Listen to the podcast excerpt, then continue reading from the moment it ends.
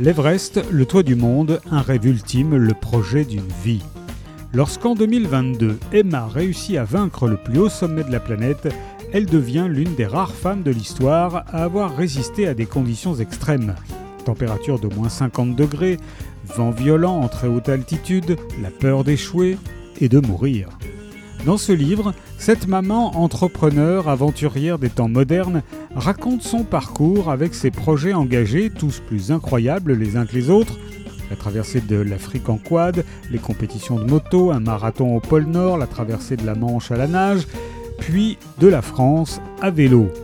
Au-delà du sport, ces défis sont une aventure humaine intérieure lorsque, dépouillée du superflu, à la seule force de sa volonté, Emma se retrouve face à elle-même.